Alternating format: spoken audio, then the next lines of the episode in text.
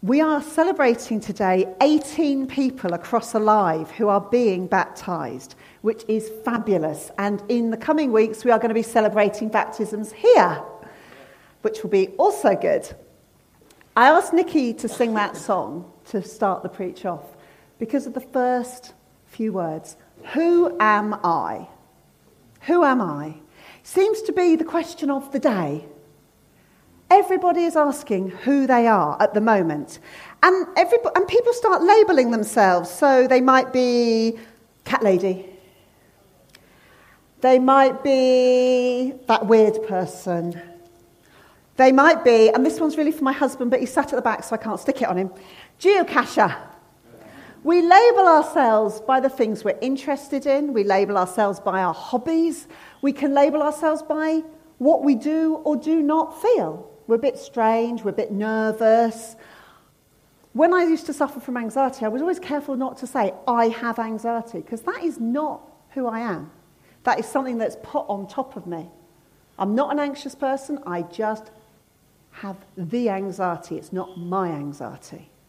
So, how you label yourself is really important. If you read the press, if you look at adverts, who am I? I'm somebody who needs a £30 foundation, otherwise, I might have a minor blemish.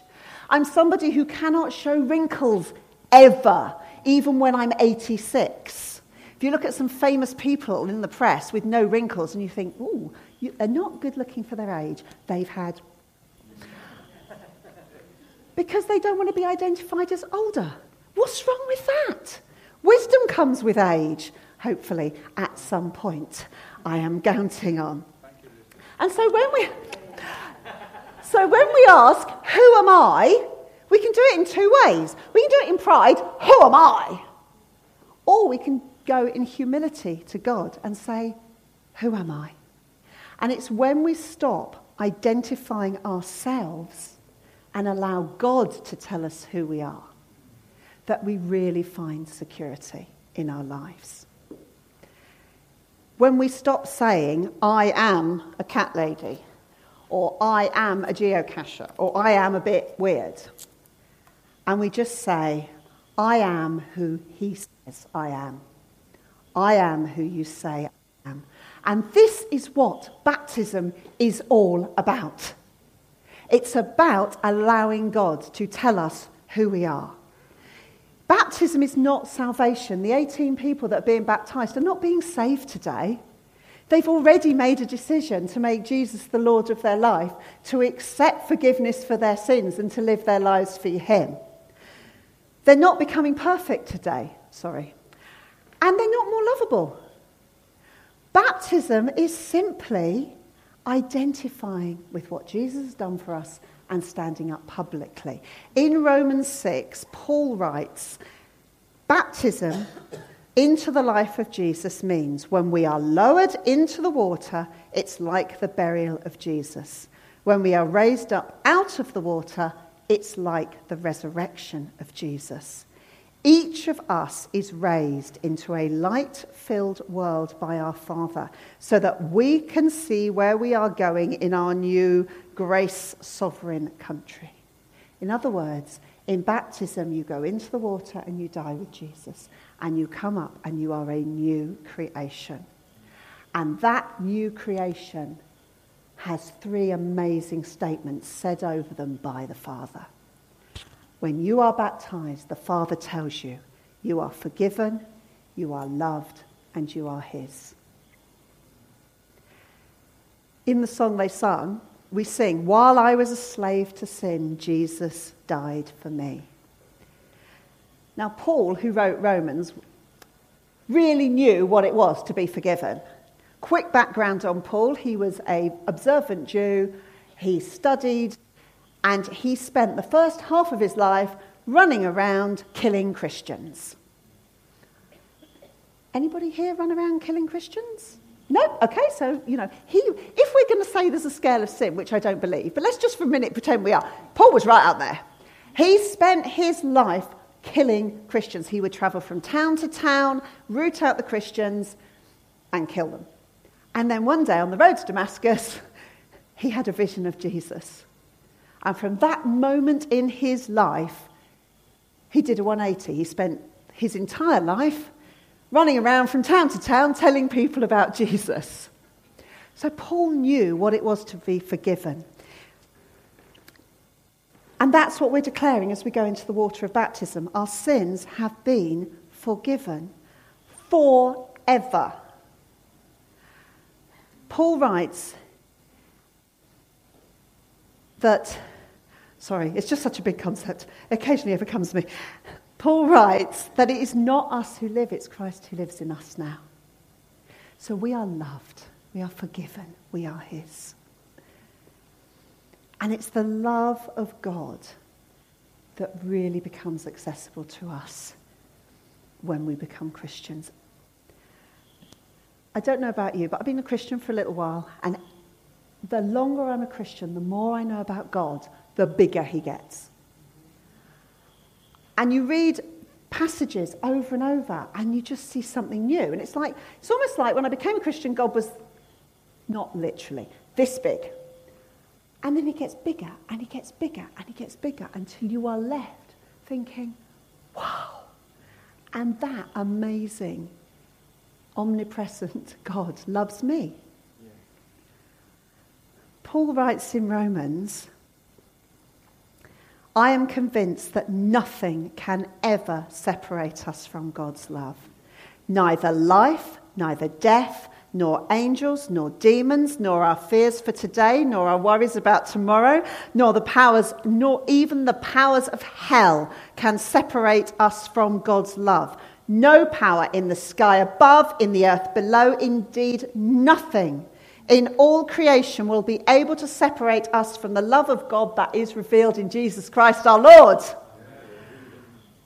And this was not a man who had an easy life. You know, I'm a little bit tempted that when I wake up and I'm not feeling so good, oh, look. Paul was shipwrecked. He was imprisoned. He was stoned. And he could still say that nothing will separate us from the love of God. Earlier on in that same passage from Romans 8, he says, Does it mean he no longer loves us if we have trouble or calamity, or we're persecuted, or hungry, or destitute, or in danger, or threatened with death? Remember, this is written by a man who knows what all those things are like. It's not theoretical for Paul. And he says, No. Despite all these things, overwhelming victory is ours through Christ who loved us.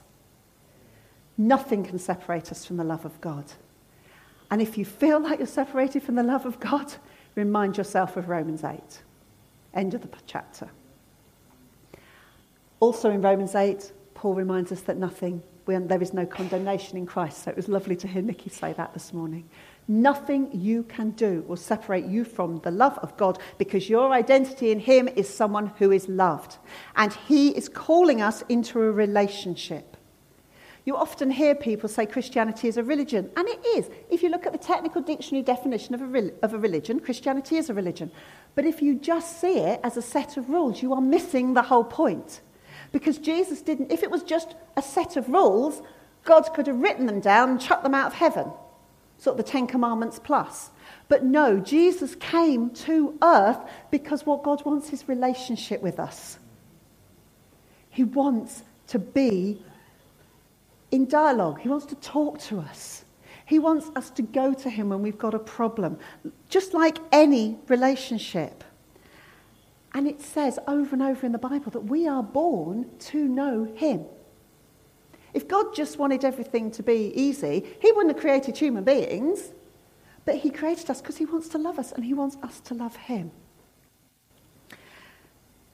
St. Augustine, who was a Christian writer a long time ago, wrote, God loves each of us as if there was only one of us. If you were the only person, if Liz was the only person in the entire world, the entire world had, would be created for Liz, and if Liz sinned, Jesus would have died for Liz. He would have died for one of us instead of the whole world because God loves us that much. In Song of Solomon's, it says, His banner over us is love. So if you're in a difficult time, just remember you are walking with a great big banner over your head going, Loved, loved. Wherever you go, you are loved by God. So we are forgiven. Baptism tells us our identity is that we are forever forgiven, we are forever loved, and we are forever His. As the song says, In my Father's house there is a place for me. Baptism isn't the public acknowledgement that we accept the forgiveness of God, that we accept the love of God. And it is also a public acknowledgement that we accept that we belong to God, that we are His. In Hebrews 13, it says, Don't love money, be satisfied with what you have. For God has said, I will never fail you, I will never abandon you. So we can say with confidence, The Lord is my helper. I will have no fear. What can mere people do to me? If you know you're His, then you know He's on your side. You have total security. But there is also a slight warning. Jesus says in Luke 9, Whoever is ashamed of me and my words, of him will the Son of Man be ashamed when he comes in his glory and the glory of the Father and the holy angels. Being in relationship and known by God is an immense privilege. We need to make sure we don't deny that truth in our lives. And it's easy. You know, oh, you're a Christian, are you? It's easy to go, well, you know. Stand in the truth of who you are. You're His. You belong to Him. There's a song from years ago, isn't there? It's just come to mind. I'm not ashamed of the gospel. Don't be ashamed of the truth because the point is we have the truth and there's a whole world out there that needs the truth. If we don't shout about it, they're not going to hear about it. So we have a responsibility to tell people that God wants to know them, that He loves them, that He died for them. This isn't just for us in this hall. It's for Wymondham. It's for beyond Wymondham. And, what, and God has a purpose for us. Baptism is your life surrendered to Jesus. And Jesus wants you to do something with that life. I take my children to school by car because they're at school in Norwich. And I, it's amazing because I go on a school route that goes along the Hethel Road and then through Mulbarton into the sort of Harford Bridge area of Norwich. And it's great. I mean, okay, when it's tipping down with rain, it can be quite stressful. But when the sun is shining, or when it's early in the morning and there's frost and the mist is just rising off the. It's just an amazing blessing to take them to school in the glory of God's creation. And I'm constantly saying, Oh, boys, look at the clouds, boys, look at the sun. And they're like, I'm going to school, Mum, I'm quite tired. But it's amazing. And on the way back, what I found is, since I started doing this, God talks to me about what I'm seeing.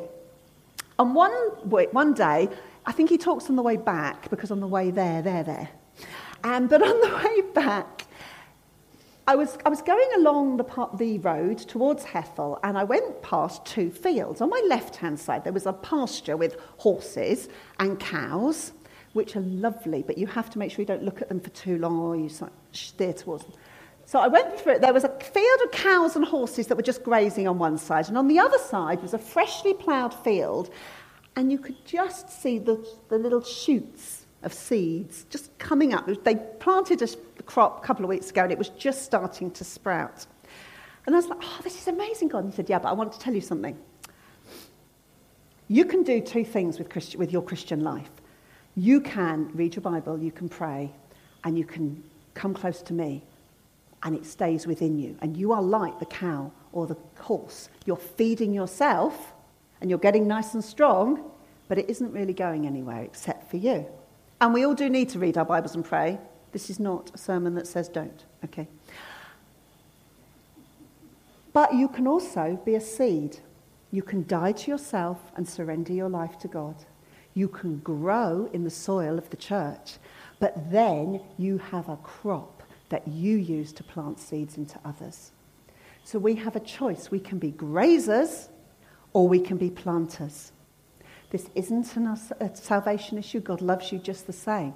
But what I want to do is I want to challenge you to be a planter, to take what God is telling you, to take your identity of being loved and known and forgiven and His and tell others about it.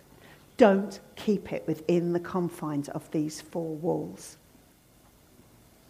I think sometimes we can get a bit complacent. This is about God becoming bigger. Some, you know, God becomes bigger, but only if we work on it. I read in Matthew this week, um, it's when uh, some disciples, have, some of the people who are following Jesus, got a bit upset with what he was saying, and they'd left.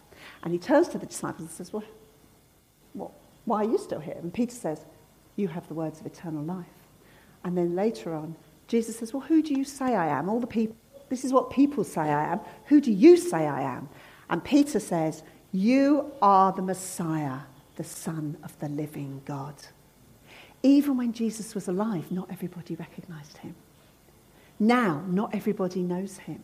But the disciples knew who he was. You know who he is. Take that outside the walls and tell people. Can I have the salvation prayer up, Kian? Please.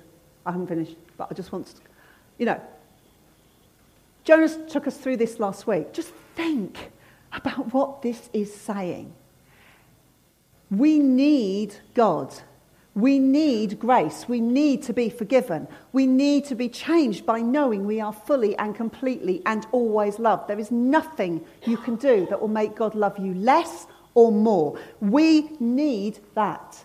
We need Jesus as our Lord and Saviour. I am not good at running my own life. It goes much better when I listen to what God tells me to do. I need to remember who I am. We need to, having taken off our old labels, we need to know we're forgiven. Eve, you're forgiven. Oh, you're loved. You're loved. I'm going to stick it on your shoulder. There we go. And we need to know that we are His.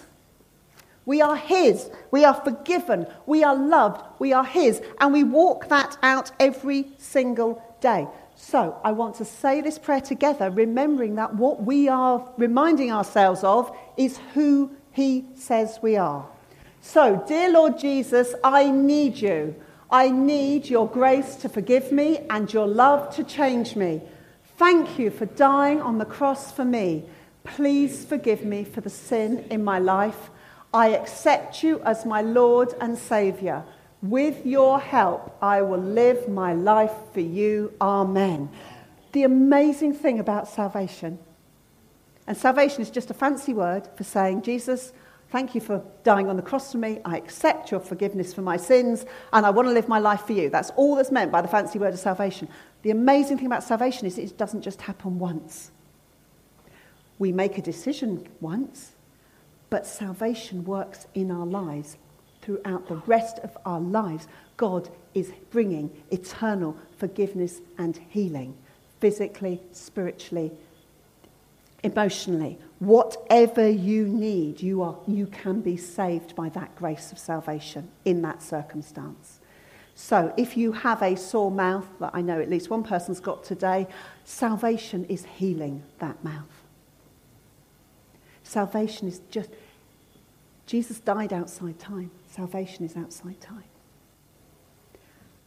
And people need to know about it. People need to know about it. And Mike, who I'm just going to beckon up now, Mike is going out to prison. Sorry. The phrase Mike's going to prison always makes me giggle. Um, we keep laughing. Mike is, in, is going to prison. Why is he spending a week in prison? Because in Galatians it says his old self has been crucified with Christ. It's no longer he who lives, but Christ lives in him. And Christ in him has said, Go and tell these people who really need to know about me. And we want to pray for Mike to bless him for the week ahead. Chris, do you want to pray with me? Thanks. So, Father God, we thank you for Mike's obedience. We thank you, first of all, for revealing yourself to him all those years ago and for saving him. We thank you for dying for him. We thank you that he knows he is yours. We thank you that he knows he is forgiven and loved and that he belongs to you. And I pray that you will bring those old truths in a new way this week, that he will be empowered with a new wave of your spirit and that everything he says and does in prison will turn pe- those prisoners' eyes to you. Jesus said we will be known by our love for each other. May he bring your love to those men who desperately need it. Amen.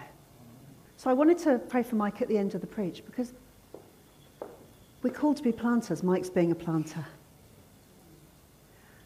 I'm not, God isn't telling everybody to go to prison. It would be a bit crowded anyway if we did.